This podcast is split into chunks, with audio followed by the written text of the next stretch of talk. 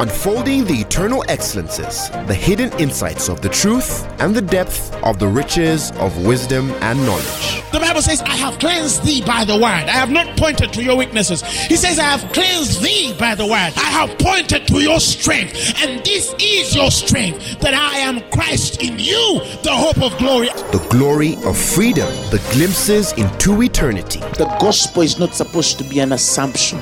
It's not supposed to be just a mere presupposition. Truth is older than language, but the word of God is way deeper than any human language. And now, Apostle Grace with the Word.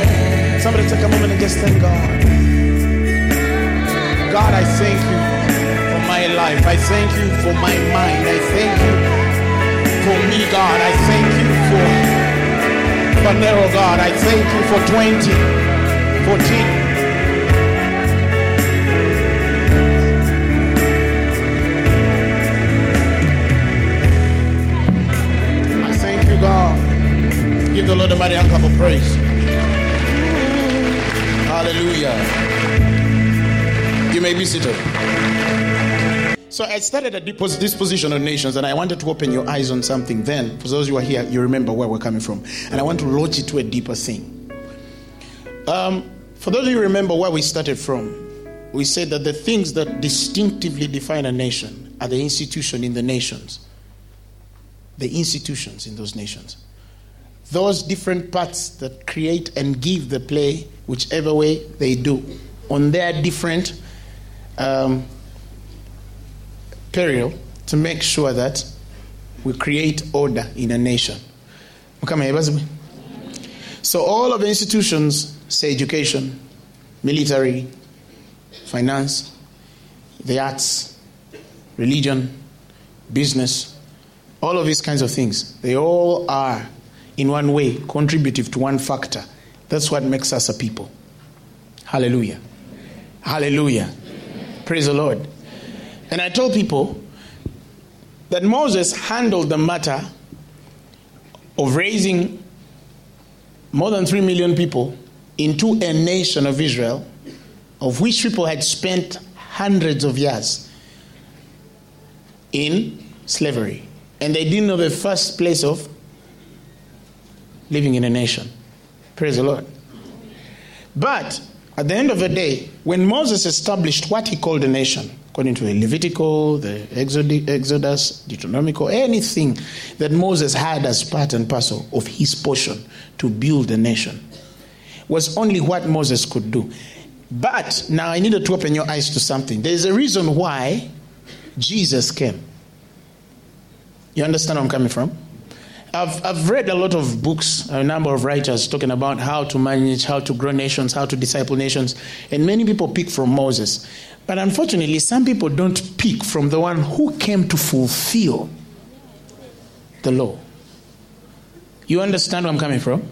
So, the mindset of such people, Moses did a wonderful re- uh, role. He did a wonderful thing. But there are things, even up to date, some of you will, will agree with me, that there are things that are not applicable now, but are in the Leviticals. You understand? There was something that considered a woman unclean because she was in her periods. And the Bible says if you touch her, you're to stay also unclean. So whether you know it or you don't know, the moment you touch the sister, da, uh, uncleanliness. You understand? Praise the Lord. Now that could be part of the order that he needs to raise a nation, but that does not work in the order of the kingdom. For in Christ there is neither Jew nor Gentile, neither slave nor free, neither male nor female, for all are, are one in Christ. So at the end of the day, you realize that there are things that from the mosaic have been carried and are still being used to build nations, institutions, and ministry in this dispensation. And that is why the ministries fail. Hallelujah. That is why institutions fail. That is why people are failing. Hallelujah. So I'm going to go a bit deep. In Matthew, Jesus said something that I want to pick from and then I'll swim from there. Matthew 28, verse 19. It says, Go ye therefore, uh huh, one, two, three, let's go. Go ye therefore, uh huh, and teach all nations, baptizing them in the name of the Father and of the Son and of the Holy Ghost. He didn't tell you go and teach a fellowship in La Bonita. Praise the Lord. He said, Go ye therefore and what? Teach what? Baptizing them in the name of the Father, the Son, and of the Holy Ghost. Next verse. Teaching them to observe all things whatsoever I have commanded you. And he says, For lo, I am with you all always unto the end. Amen. He said, I'm with you until the end.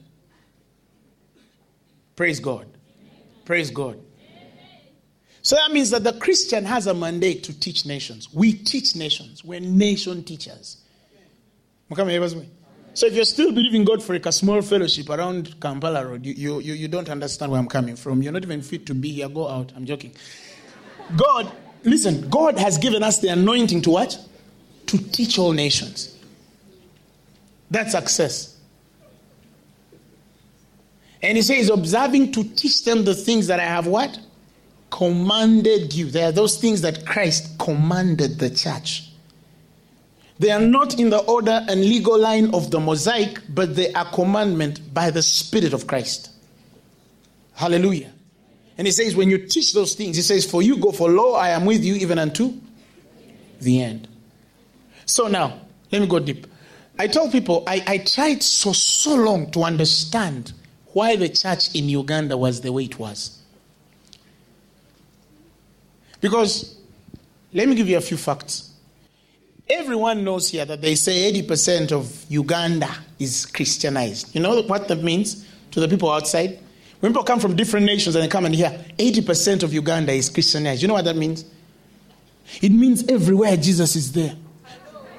Crosses, what, taxis, bank, everywhere. You understand? Because they're saying 80% of us are Christians. Or perhaps maybe they meant to mean we have Christian names. Robert Kilo Jazi, Rita, Lona, Olo. You understand? So, because they say 80% is that, at the end of the day, many of us tend to have a certain thought that, eh, Uganda must be very spiritual, they must be very deep guys, you know, no corruption, no embezzlement of funds, no poverty, no diseases. Why? Because righteousness exalteth a nation. Because God is in our nation, there is something that must show forth. You see what I'm trying to tell you? But I said to realize that that was not so for our nation, even though we proclaimed or claimed to be a Christian nation. You go to a Muslim nation where you find guys who don't even know God, but you look at the way they live, the way they die, the way they marry. You understand? And my funny brother wants to still say, Mika, I'm going to heaven. No, no. Listen, don't go to heaven broke. Don't go to heaven sick. Listen, there's another way to tell your neighbor there's another way to go to heaven. You understand what I'm trying to tell you? So you, you, you go to those nations and then you see how they live, the, the, the, the, education systems, the fertility mortality rates, their um, uh, edu- education system, their hospital uh, arrangements, everything. You look at them. Do you know how much some people even pay to live in a very nice housing in a place like Canada or, or where? You see, they live well. You understand? Now, for us, we're saying, ah, those ones, for them, they might live well. Huh, For them, let them live well. For us, we are what? As long as we are going to heaven. But when you get now to our Christians, you realize that not many are actually going to heaven. Or not many even have an understanding of salvation. So they are both poor and unspiritual. They are beggarly and unspiritual. They are sick and unspiritual. You understand? So the life of nominal Christianity, the place where Christianity seems like a dead agenda, where someone just comes and says, Well, let me just go to church. Then someone comes back. You understand? And then we raise a certain place where we explain the weaknesses and limitations of why God is not moving in the church, but yet not giving the answers and, and, and explanation for the men to know how to move God or submit to his move. You understand? So at the end of the day, you look at church and then you just see a, ch- a bunch of excuses around Christianity. You understand what I'm trying to tell you? Why aren't you married? My grandmother, she bewitched me. Why aren't you married? She bewitched me. My cousin, my uncle, your. You understand? So the Christian lives on. Listen, let me tell you this. Nobody is responsible for your success. Nobody. And let me repeat this also on the other side nobody can fail you. I said, nobody can fail you. Why? Because you know whose you are. You know who you belong to. Listen. If somebody even thinks to say they are going to fire you, that is the day you even clap your hands going out. Rebagomiraga we fired you. That's the day you say shakaranda raba seteleba. Why? Because there's something the Lord. Listen, He says He has promised to do me good all my days. Do you know what that means? He has promised to do me good. God is too promising and purposed to do me good. Hallelujah. And so I went through the history of our nation. And for me, I started from the Church Missionary Society. Remember those things? Who remembers the Church Missionary Society? My primary teachers are checking my history. CMS, eh? And the bringing of the Roman Catholics, the coming of Roman Catholics, the coming of the Roman, the Protestant Church.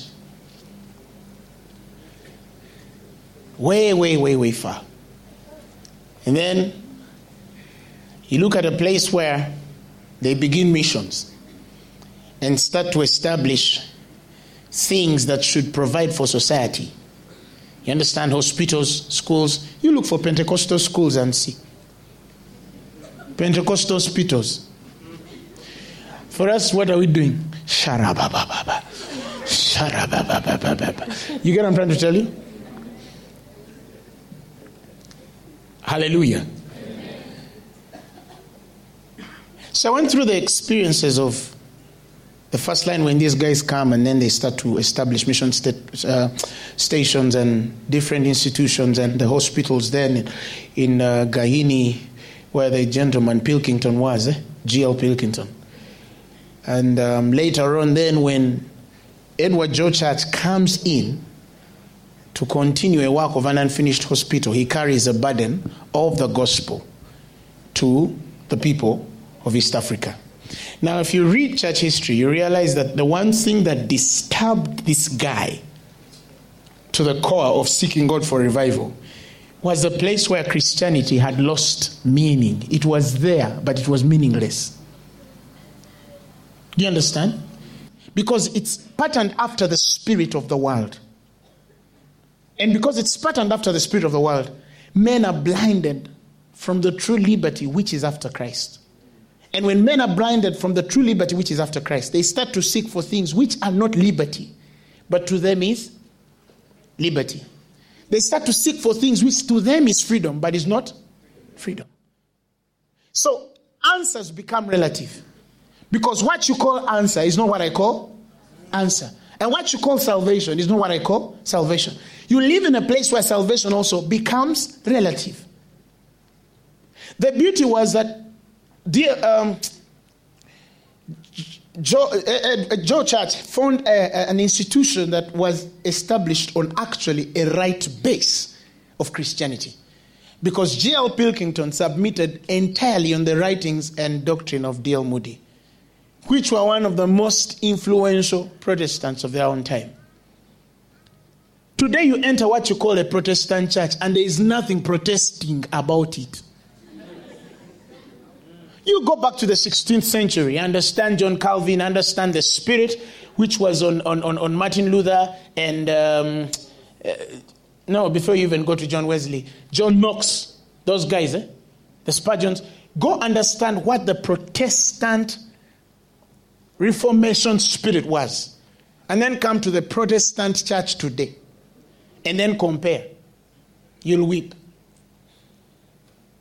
For those of you who don't understand the concept, these men were protesting directly with the Roman Catholic Church. You understand?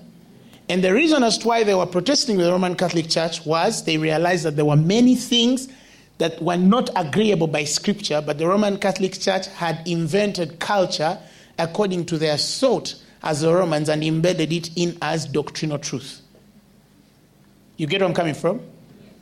So, when the, the, the, the, the Martin Luther's coming, if some of you have heard of something called the 95 uh, page thesis, the one that he puts to the Wittenberg church, and then he starts to debate the doctrines and the way they were thinking. Or oh, probably I'll give you a few of those ideas. One, the reason why the Protestants were protesting against the Roman Catholic, try to understand me, I'm not trying to, to bring revival of religion. I'm trying to open your eyes to something very important. In a few minutes, you'll understand.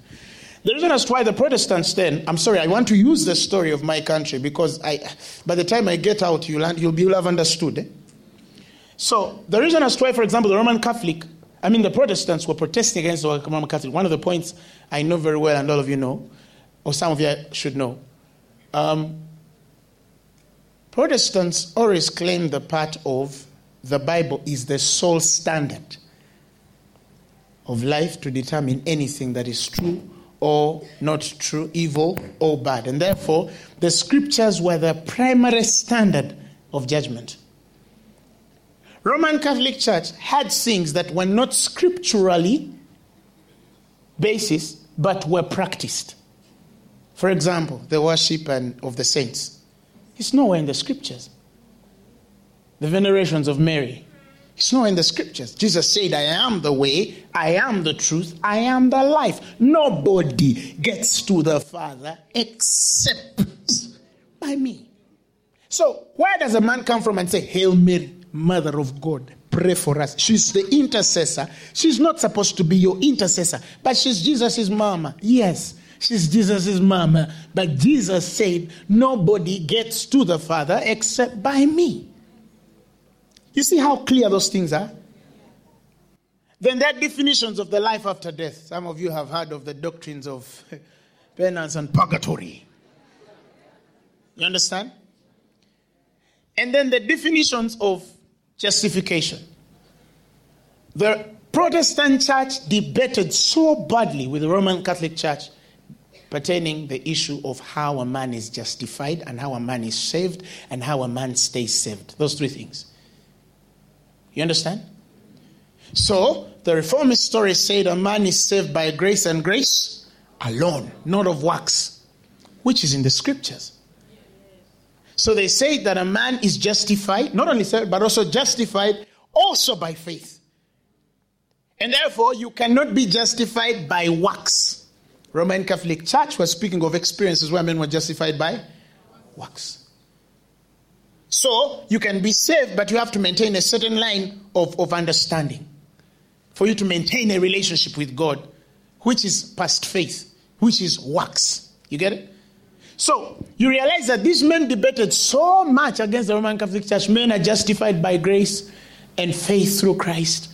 Justification is a finished work of Christ. They debated a lot on the doctrine of righteousness as of imputed, a gift, not works that a man, any man should boast. Hallelujah. And they were very clear. Then they also debated on the most sensitive issue the Pope being the vicar of Christ. The represent and last statement. If he speaks christ has spoken. You know those things? So if you're roman catholic please don't get me wrong. I'm trying to, to open something up here.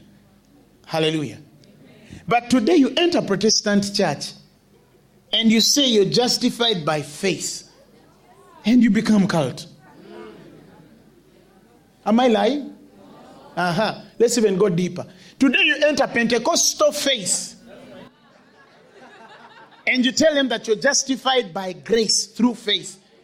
And you realize that the Anglicans are more fairer, the Protestants are more fairer than these Pentecostals. For they go out to search out the scriptures to know whether they are so. But my Pentecostal brothers, they're even worse. Do you know there is no more religion in Pentecostal movement than even many of these other movements you think? Because you ought to have known better. What was the point that created the Reformation period? It was a point where the doctrine was compromised. The word was compromised. But you see, when you look behind this whole mind, there is a spirit. Because if you go back to our church history, Uganda, you realize those things were there. You see, when the move started, and Edward Church started, Edward was entirely a spiritual guy. In fact, Edward George Church, before the movement, made one statement. He said that if we can present the victorious church, nominal Christianity will die in the land. Why? Because the church then was not victorious, it was a surviving ministry. That's why some people say, if survivor. Me, I'm not a survivor. You see, you know, survivors are people who strive to exist. I don't strive to exist. Oh, I don't strive. You understand? It's a, by the, uh, so let the world survive. Surviving means that you're trying. Some things are against, they are about to kill you, but you're trying to survive through. Me, I don't survive through. He says, I'm come that you may have life, Jose Patala, and life to the fullness. Joy unspeakable, full of glory. That is not a survivor. So Edward Church began his move. Then there was bust a group of guys called Abaka. The burning ones, because they were filled with the flames of the Holy Spirit. So, of course, when he's with his boys, the Simeon Nsibambis, the you see the Chinukas and all these guys, they're around Gahini, they begin with just one move, burning because of the gospel, the flames of the gospel on their lives. Then a certain group came out from a certain affiliation of guys they call the Orthodox, the Oxford group. Those guys brought this whole idea of confession, of sin, and reporting sin openly. You remember those guys? Uh, so, ah, mean, I'm not going to say anything. So you stand here and say, Wanange nabye. komerera ebibi bye wali kuki musalaba nakoze ki now there was a guy they used to in 1930 i think should have been uh, 39 there was a guy a story of a gentleman they called ezra kayongo. You know like ezra is seated there and then someone comes on the pulpit and says yenze ne ezra twabbye ezra you see eh?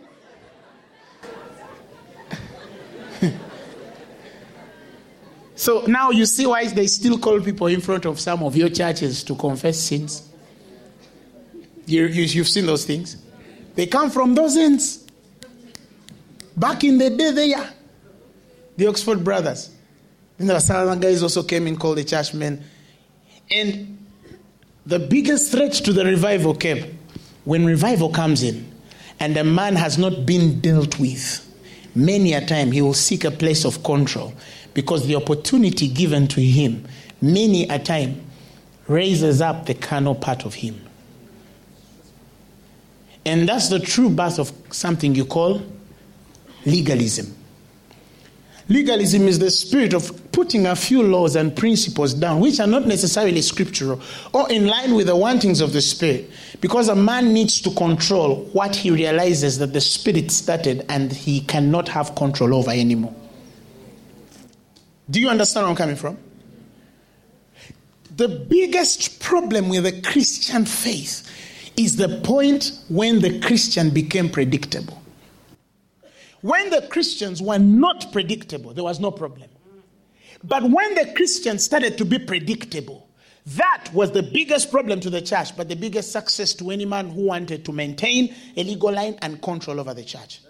And that was the weakness of our brothers like the Constantines. Can I continue? The marriage that they brought the church in with government, or the institutions then, was not a marriage that was seeking to establish the church in a place where they ought to control. But it was a place where the church ought to work with the institutions that sometimes would not have agreed with the convictions of the gospel. You see what I'm trying to tell you? And that is the instance of this whole thing, some of us only call ecclesia. What you call ecclesia. The gathering together of brethren because they have one common goal. That word existed way before church came. The true distinctions of church are kuriakos, the Greek word, them that belong to God. It's more than us just coming together. It's us coming with a belonging, with a certain nature and identity.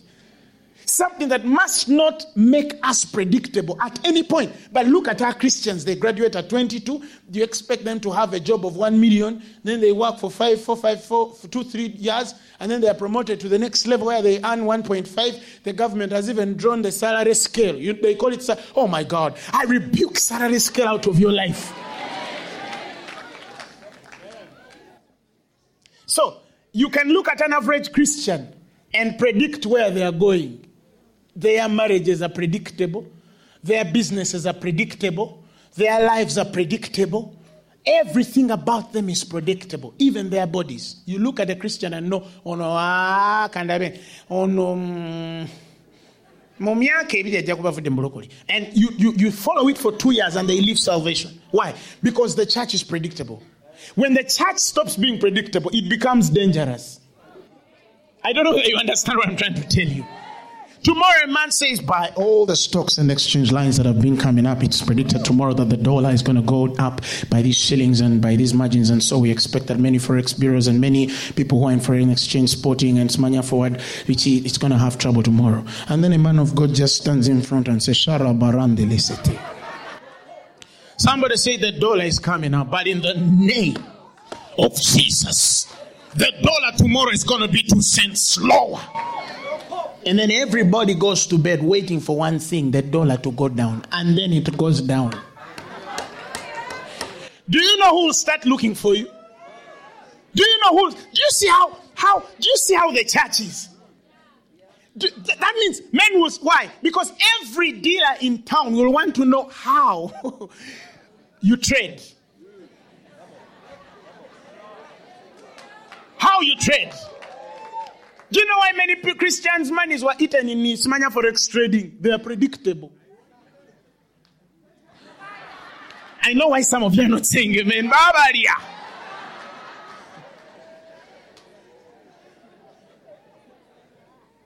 But if a man invented that mind to rob the world, the moment a Christian bought shares there, that was the day the man would fail.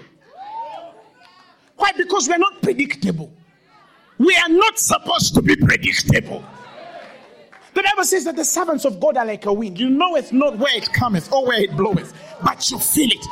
They don't know where you get your money or where it's going, but they they don't know how you how you how you build, but but they, they feel that the building is there. They don't know how the ministry grows, but they see that it grows. You ought to be unpredictable. Because the God you're dealing with has the agenda of wanting to make it so unpredictable that if there are any means that need to predict, he would rather cut down any resources of prediction to make it unpredictable. He gets he gets to Gideon and tells Gideon, Gideon, I'm going to give you victory. Judges 7. And when he says, I'm going to give you victory, Gideon gets 30,000 men. And then in verse 2, Judges 7. Let me show you what, what God said. And the Lord said unto Gideon, The people that are with thee are too many for me to give the Midianites. Don't you take it there? oh God. Did you see? He said, The people, the people that you have, they are too many for me to give victory. Why? This Israel vaunt themselves against me, saying, My own hand has said. You see, don't have to take it. the, the money you have is too.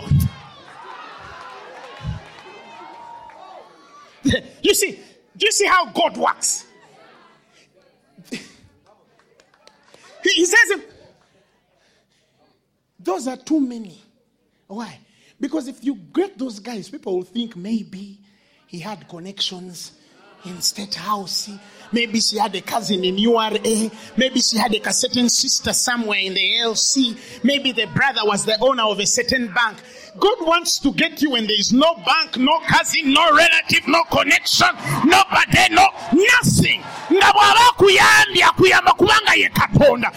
But when it comes out and men look at you, katonda ye yamuyamba tewali mulala. Predictions are when we can connect certain things around to explain your success.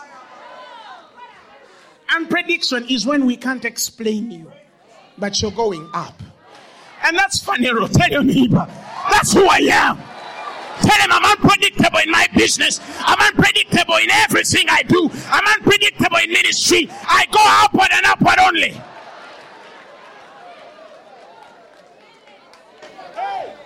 Then God told Gideon, let's cut them a bit. He said, Oh, to which number? He told them, First tell them, all of them that are scared, let them go. You understand? The Bible says 10,000 walked away. 10,000. They were by order, but by not, by not by the Spirit. Because people who fear not the nature. You see, when the Bible says we are not of them who draw back, do you know the meaning? We are not of them. He didn't say we don't draw back. He said we're not of them. We're not of them. There is a kind of them that give up when they're told they have cancer. My God. But our kind, when you tell me I have cancer, I tell you I cannot have cancer. I cannot have. See, we're not, we, we, we're not of them. There's a them that can give up because it is them. For us, the Bible says we hold on and believe to the saving of the soul. Even when you pass out and you wake up and say, What happened? They say you pass out, say, I cannot pass out. I cannot pass out. I cannot pass out. When you're falling and screaming, say, I cannot pass out. Why? Because we are not of that nature.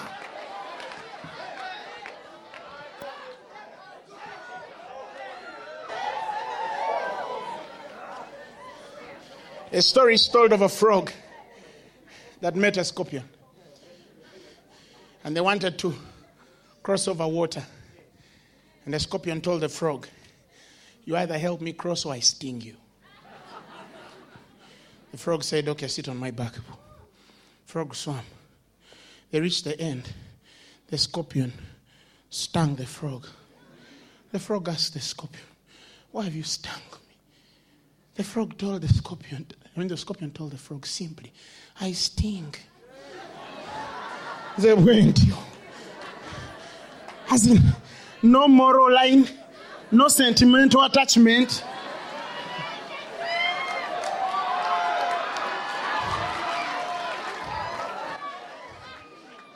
That's how you have to be with disease. Disease has to get to a point where it knows whether it's in your body, or why you're bleeding, or why you have what, or why you're in a stretcher, you don't draw back, you sting. It's nature.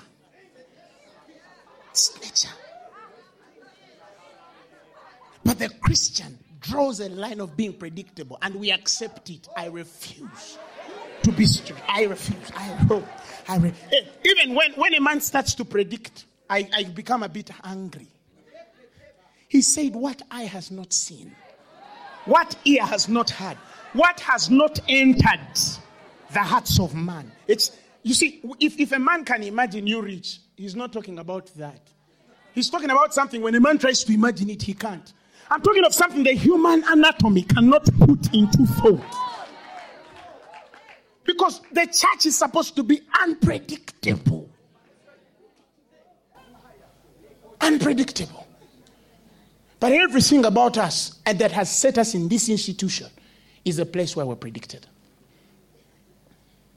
It's a place where we're predicted. Hallelujah.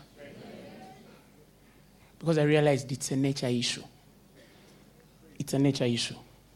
That's why when he tells Gideon, God tells the guy, cut the size, it's smaller. So God asks, Gideon asks God, how can I know who has to be among? How? God told Gideon there are two kinds of people. When you tell them go and draw water, there are two kinds of people. There are men who are going to draw water like dogs, leaking with air. And then there are those guys who are just going to kneel down and then put down their palms and then drink. You see, there's a 300. You see, when you're looking for men to work with, eh, there are certain people who, who draw a certain way. They just draw a certain way. Because the things of God and the things of the Spirit have a certain depth that prevenient grace has distributed to certain men to respond a certain way because certain things are not just found in the Spirit. That is why he speaks of a place where he says, For I will show you great and unsearchable things.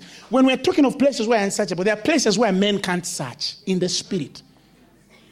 Now, if any man has the place of diligence enough to search out, the mysteries of men who search out are different from mysteries of men who go past the things that can be searched out, but are still revealed and can reveal the person of Christ.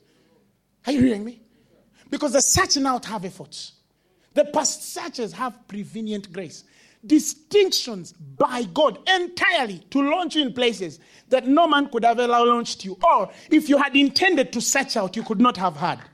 I'm talking of an excellence upon your life that when men want to explain it, they just have to say God. What's it? Eh? Ah. They, they can't say he, he's a smart guy.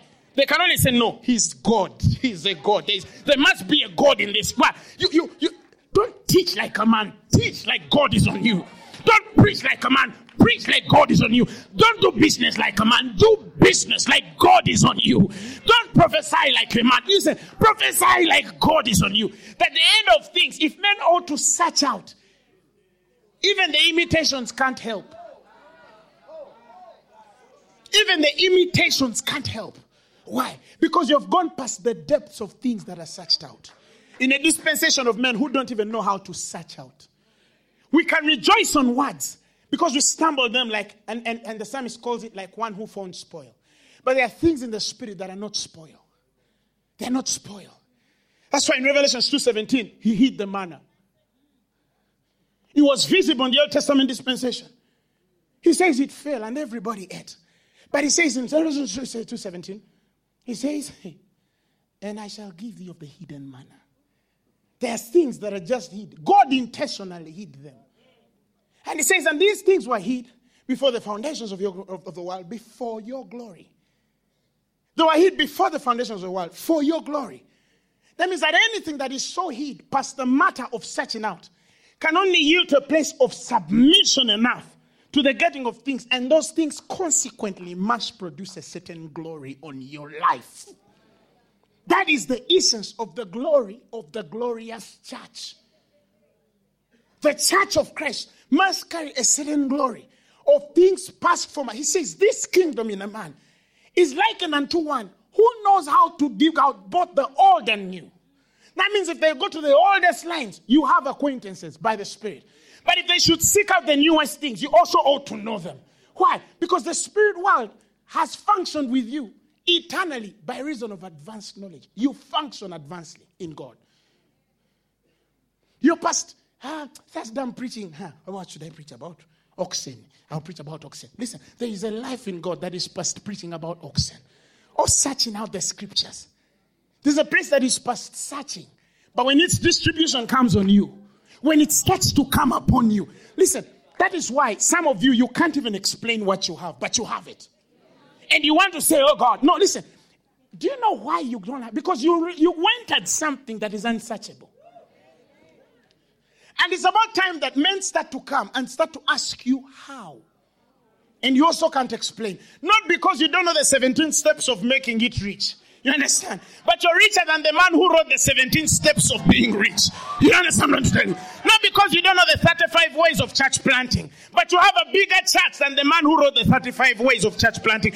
God ought to make you greater than any mind could ever invent. Why? You're unpredictable. You're unpredictable.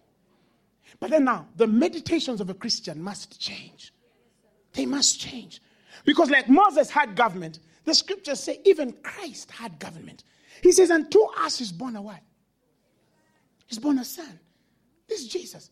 And the scriptures tell you that he has a government also. He says, Of the increase of his government and peace, he says, They shall be. Hey, hey, hey, hey, hey, hey. Do you understand what I'm trying to tell you? Oh, that means if you made 20 million yesterday, I am sure you're going to make 40 tomorrow. As in, it's not a debate. It's not, it's not believing God. It's past the ministry of faith. This is the government of Jehovah God. I'm saying if you have a 20 member church, I am sure you're going to have 40. And your peace. That means you ought to be more rested. If you're here and the doctor said you have diabetes, uh, high blood pressure, eh?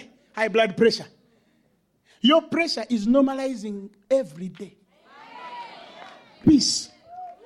Peace. Peace. Peace. One time a doctor told me I had hypertension, hypertensive. I went to the dictionary definition of hypertensive. I said, What does it mean to have hypertension? What is tension in my blood? What can't rest?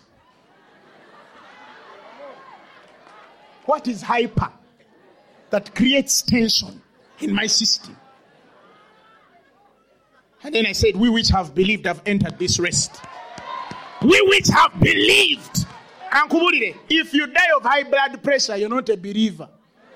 Oh, he said I had one. No, no. The scripture says so. We which have believed that there's a certain rest that must put your system in order, your bones in order, your blood in order. You understand? If you have a virus, it will also rest. Why? Why? Because we which have believed. Nominal Christians are saying, How can he say that if I get, I don't go?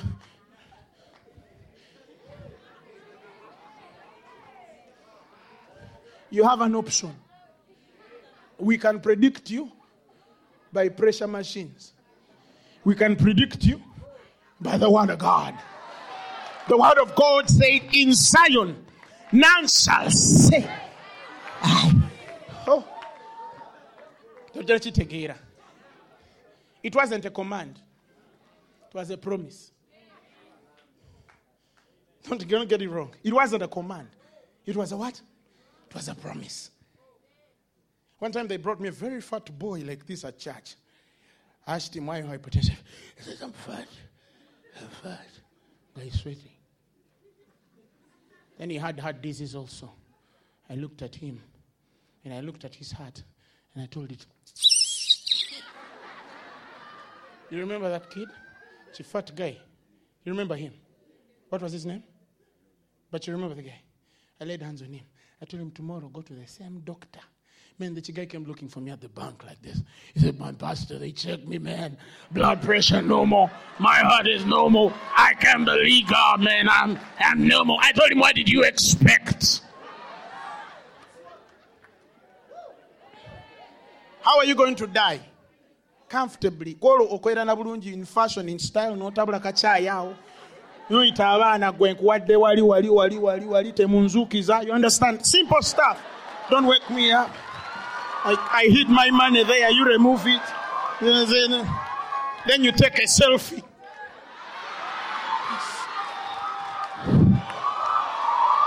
Tell your neighbor that's my story.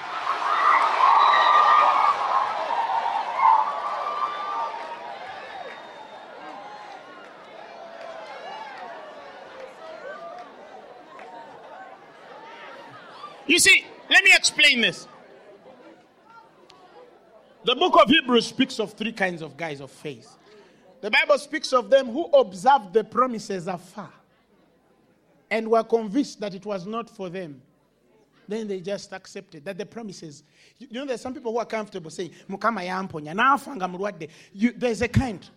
Then he says, and this, there's another group of souls that says, and there was also a group of people who died in faith. They died believing. They died believing. You understand? That group also is there. But he says, but all of these, those ones who saw and those ones who died in faith, the Bible says, all of these, having obtained promises, did not receive the promise. God having something better. Yes. That their testimony might not be fulfilled without us. That means when Joshua stopped the sun, he says, wabulayo kasitoleka gayogo bamuyita apostle grace. Ali mu labonita awo bw'anaamaliriza nja kumanya. I mean if you don't understand luganda i'm sorry. You see the, he says that listen. Uh-uh. Give me, give me the message version of that. Uh-huh. message version. Hey jesus up one two three go.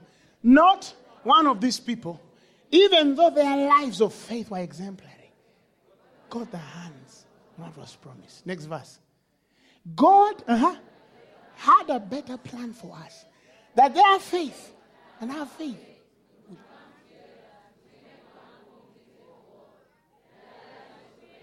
are not complete without us. Joshua is still bored. He's waiting for me. I don't know that you understand what I'm saying. The man who stopped the sun said, Ah, I stopped it, but there's something about that guy. He's talking about you. There's something about you. Oh! The Bible says that their lives of faith cannot be completed. They can't. Why? Because there's something they're waiting for. It's on some woman in La Bonita here. That, oh, I don't know if you understand what I'm trying to tell you. If Joshua stopped the sun, are you hearing me? One of these days I'm going to get planet Earth eh, and swing it like a ball and kick it to. With God!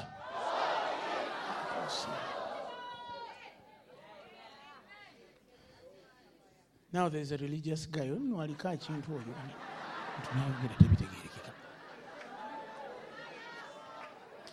I had a problem back in the years of men who had a problem with me speaking unrealistic things because I realized that they were too realistic.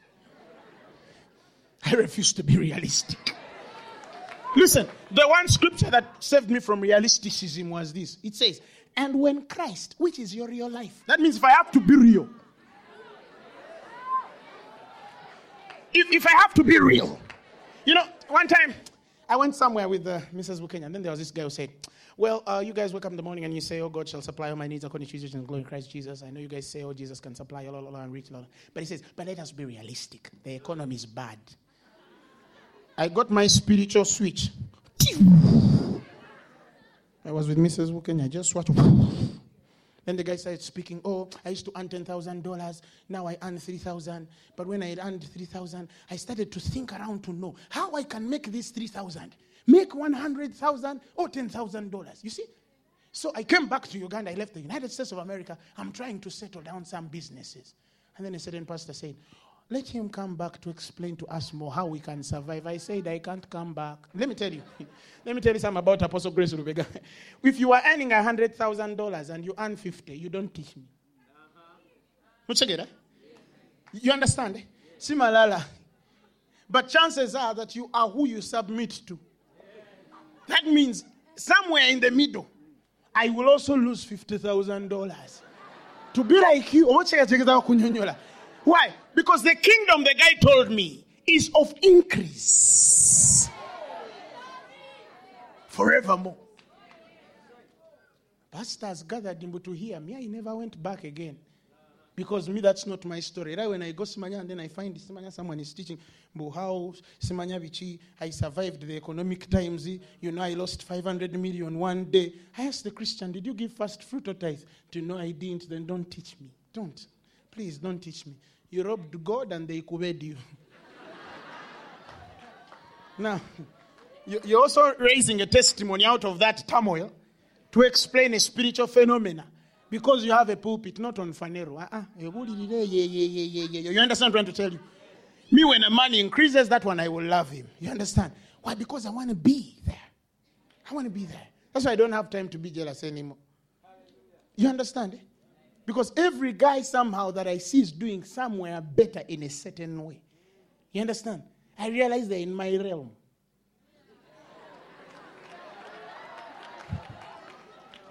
So when you see a man jealous, ye wana wana ng'omanya oyo tali ye kubanga bagagga gw'oli ki?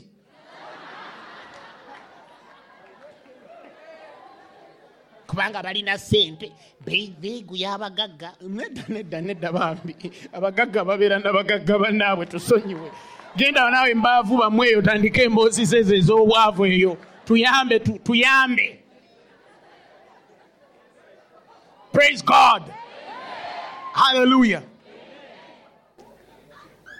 now i understand why he says in the ephesians he says do not be like the gentiles that means it's possible to be like a Gentile. He said, Do not be like the Gentiles. Let's get there. Ephesians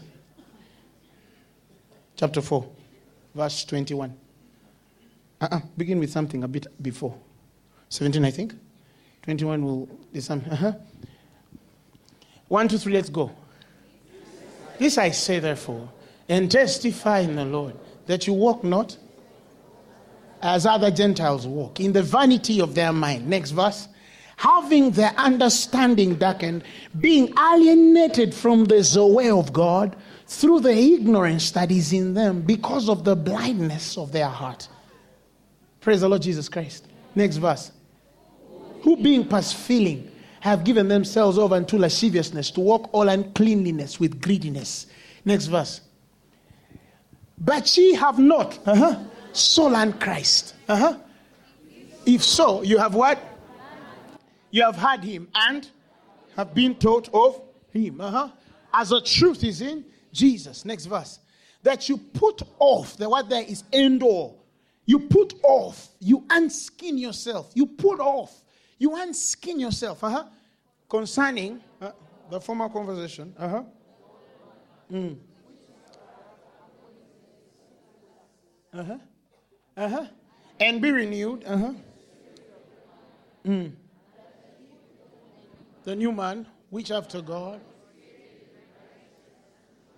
you've put on the new man.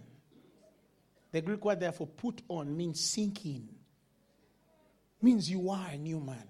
Sink into being a new man. Sink into it.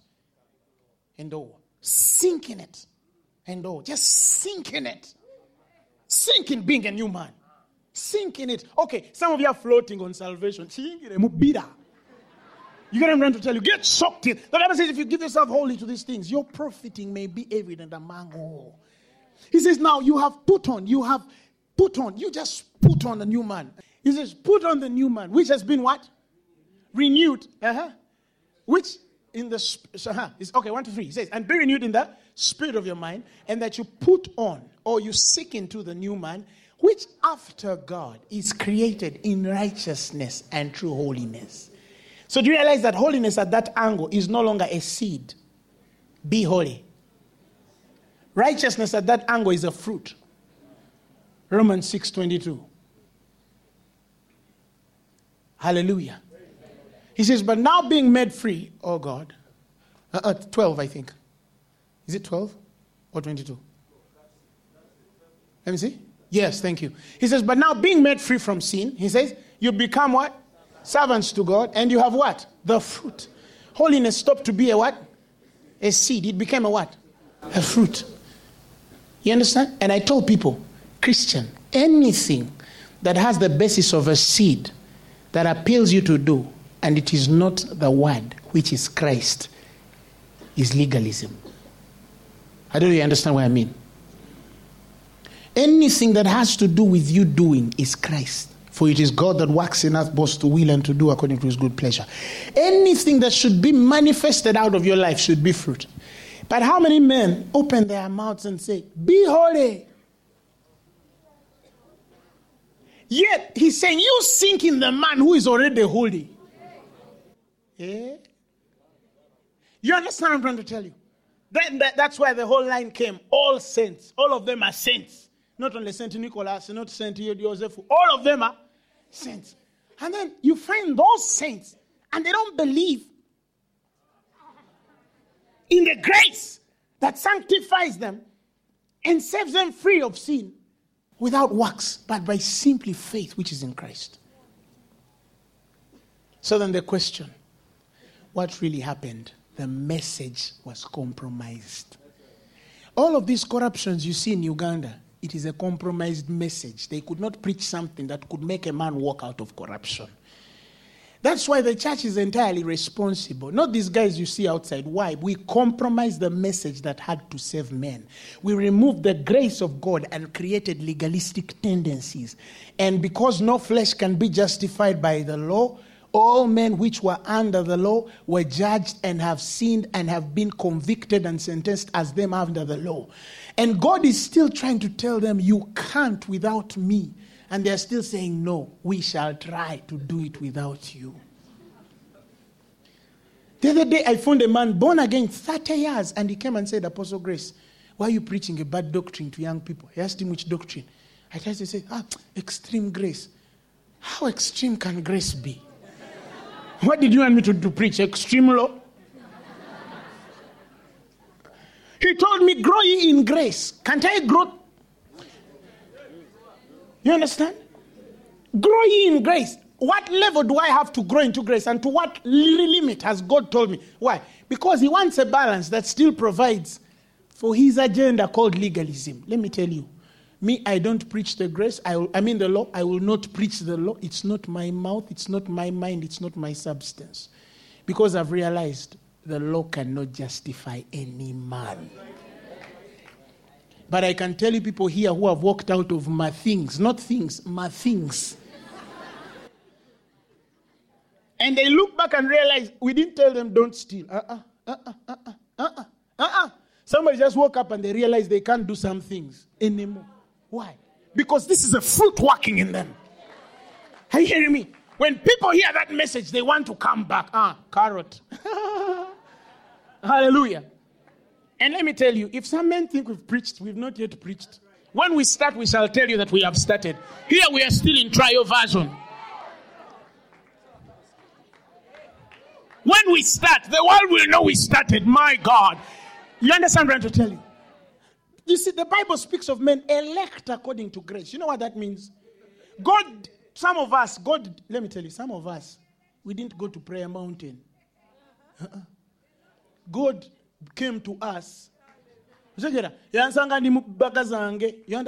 there's no way i can teach a man simaya go to prayer mountain and seek god because me he didn't find me on prayer mountain no he found me chillaxing and he said i want to use you the same experience he did to abraham he found him worshiping the sun. I thought he's going to, why are you worshiping the sun? No, no, he told him, like, like there was nothing. He says, and now there is a remnant according to grace. According to grace. Entirely. Some of us, everything we have is by grace. We don't know how to work. We know Him working in us. We don't know. That's why men come and say, How do you do? Yes, tell them, ah, that guy, ask the guy. Understand him. Understand him. Why? Because you see, some men, it used to take them 20 years to even build churches. 30 years, you find a man 60, and he has a 30 year old church. And then you see, oh, that's why the Bible says the stone is heavy. You see, of course, the law was written on tablets of stone. So he's saying the law is heavy. The moment you put yourself under the law, you will struggle until you can't struggle no more because you're under the law. But when the grace of Christ comes on you, that is now where these other groups in our nation. It, I was reading an autobiography by Chiven. Eh? And they asked him, What is the biggest frustration to the revivals? I have the article. He said, When men forget that salvation and any line of ministry is entirely a work of grace. I was shocked. I was too shocked. This is one of the oldest generals in our nation. And he says that it was the first point he mentioned in the bullets he made. He said, When men forget that the work of salvation and the lines of ministry are entirely total grace and not works, these are the first recipients of the gospel. And then a man has been born for 40 years. He's still preaching the law. So I realized one thing men erred in the message. Look at just the church at Jerusalem. The church at Jerusalem just shifted a little and put the legalistic line. Why? Because the Bible speaks of Acts 15, 16, 17 there. The scripture speaks of the Pharisees which believed. That means they were born again. But when they sat in the church at Jerusalem, the Bible tells you that they proclaimed and protested for the circumcision line to come in line with salvation. They, the Bible says, had believed, but they still beheld certain doctrines of tradition within them. When those men infiltrated the ranks of the church at Jerusalem, years later, I can assure you the Jerusalem church is entirely dead and the only church breathing is the Gentile church. And then you find Gentiles bringing Judaism in the church. The same thing that killed Jerusalem, they are bringing it in the church. Let me tell you, the law was not to the Gentiles. God did not give the Ten Commandments to the Gentiles, He gave it to the Israelites. And that is why Paul says in Romans that the, Gentiles have done the things of the law without the law. Haven't they become a law unto themselves? He preached Christ enough that men stopped stealing before they were told not to steal. What's taking This Jesus sitting in a man's system can work in a man to present what must be presented before even the man thinks to present. That is why you realize that the, the, the common lines that Edward Joe Churchill has used was surrender everything to Jesus. Don't have anything. You know, that's why men are not even tithing all these things because you have other sources except God. But when He becomes your only source, you understand what I'm trying to tell you? That's why, Abamu, you're trying human effort. You understand? You're impregnating Hagars. Later on, when Sarah produces, some of you are not having spiritual warfare. No. Hagar and her boy are fighting what you're producing by the Spirit. You started it carnally. God promised and you didn't see a way through. And then you made it a human way to see it through. Someone one time told me and told me, I'm going to meet someone. I want to bribe them to get me a job. I told them, when you get it, please don't testify on our pulpit. Stay with your job. Don't even bring your first fruits and tithes. The cigar is there. Why? Because there is a way it can come without stealing or bribing. Are you hearing me? But now some people, eh, they are nursing Ishmael and Isaac wars. The devil is not even in their mix.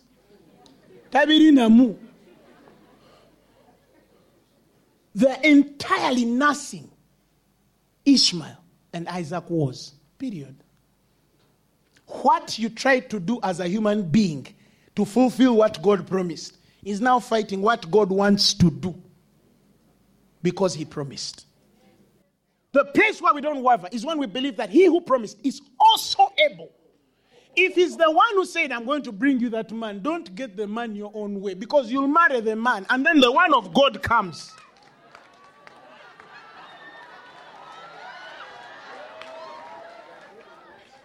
Pastor, I'm torn between two. I'm married, but there's this guy. So what should we do for you? You married. You understand what I have to tell you?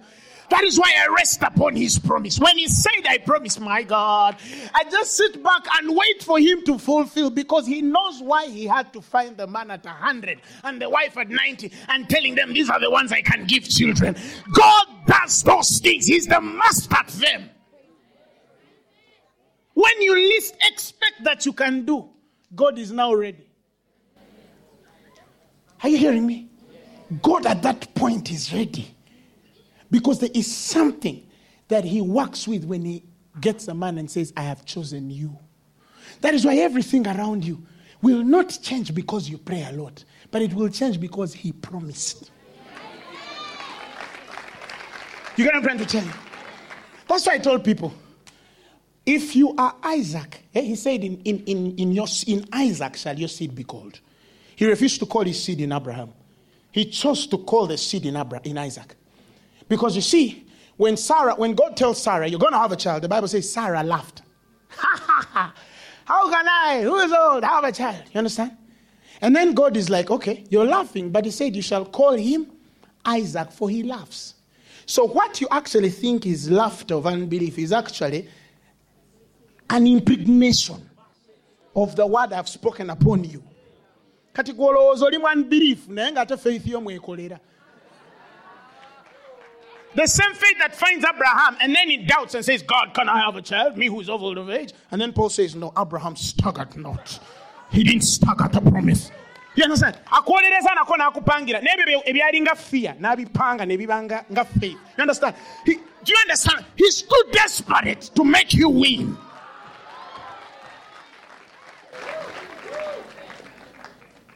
So, in the kind begotten, when I thought I was doubting, but because the immutability of his counsel had to execute. For even when we don't believe, he still remains faithful.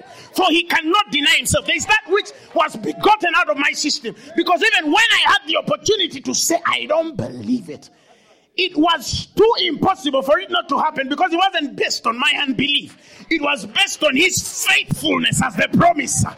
And he says, and out of that kind of ministry, your seed, Luke 8 11, the seed is the word. Your word shall be called.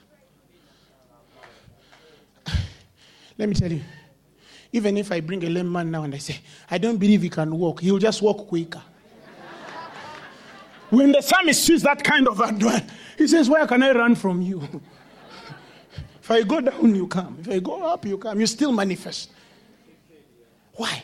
Because you are his promise. Now, our mandate, we're no longer preaching for La Bonita. We're preaching because we must change the mind of the church. If we've seen all kinds of diseases healed here, we've seen all kinds of miracles before our very own eyes, do you know what we're communicating to the world? And we're telling them it's not only us, it's everybody who dares to believe. Do you know those special men of God in hot suits are going to stop preaching? Why? Because when he comes to a meeting to attend, the usher will first usher him by making the lame man walk besides. So that when you enter the meeting, you realize, uh uh making lame men walk is an usher's issue. The man of God has a better role to do.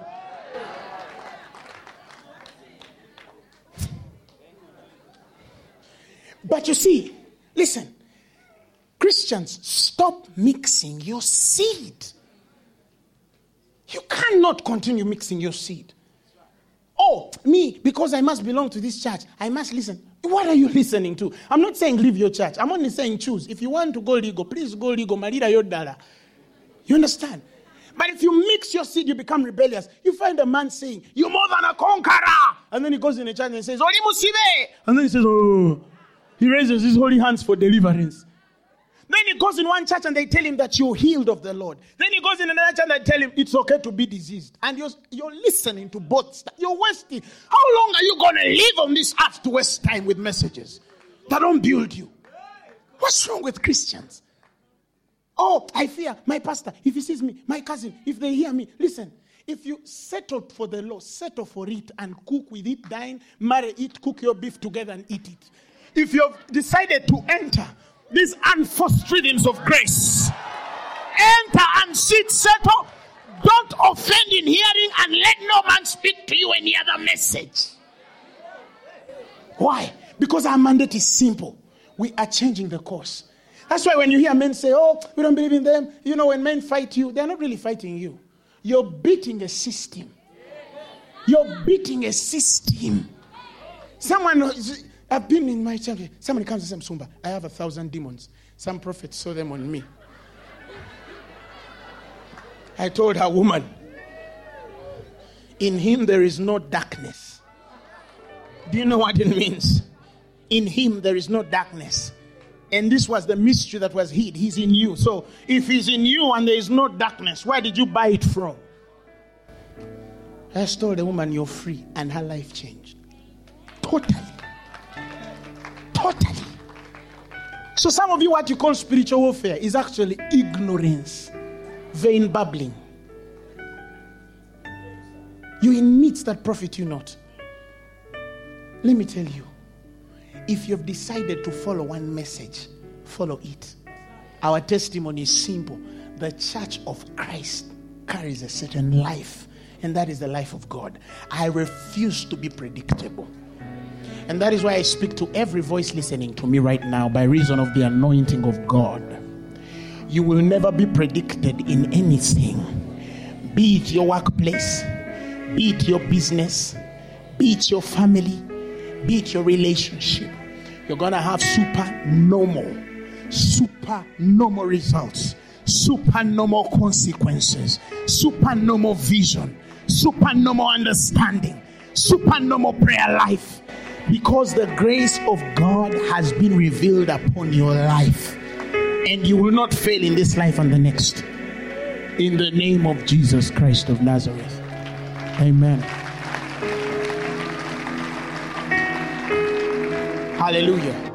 The message you have just heard was brought to you by Phaneroo Ministries International. For more information, contact us on telephone number 041 466 4291 or email us at phanerokampala at gmail.com. You can also find us on the web at www.phaneroo.org. Or better still, feel free to join us every Thursday for our weekly fellowships at Uma Multipurpose Hall from 5 p.m. to 8 p.m. You can also catch the live stream at livestream.com slash Phaneroo.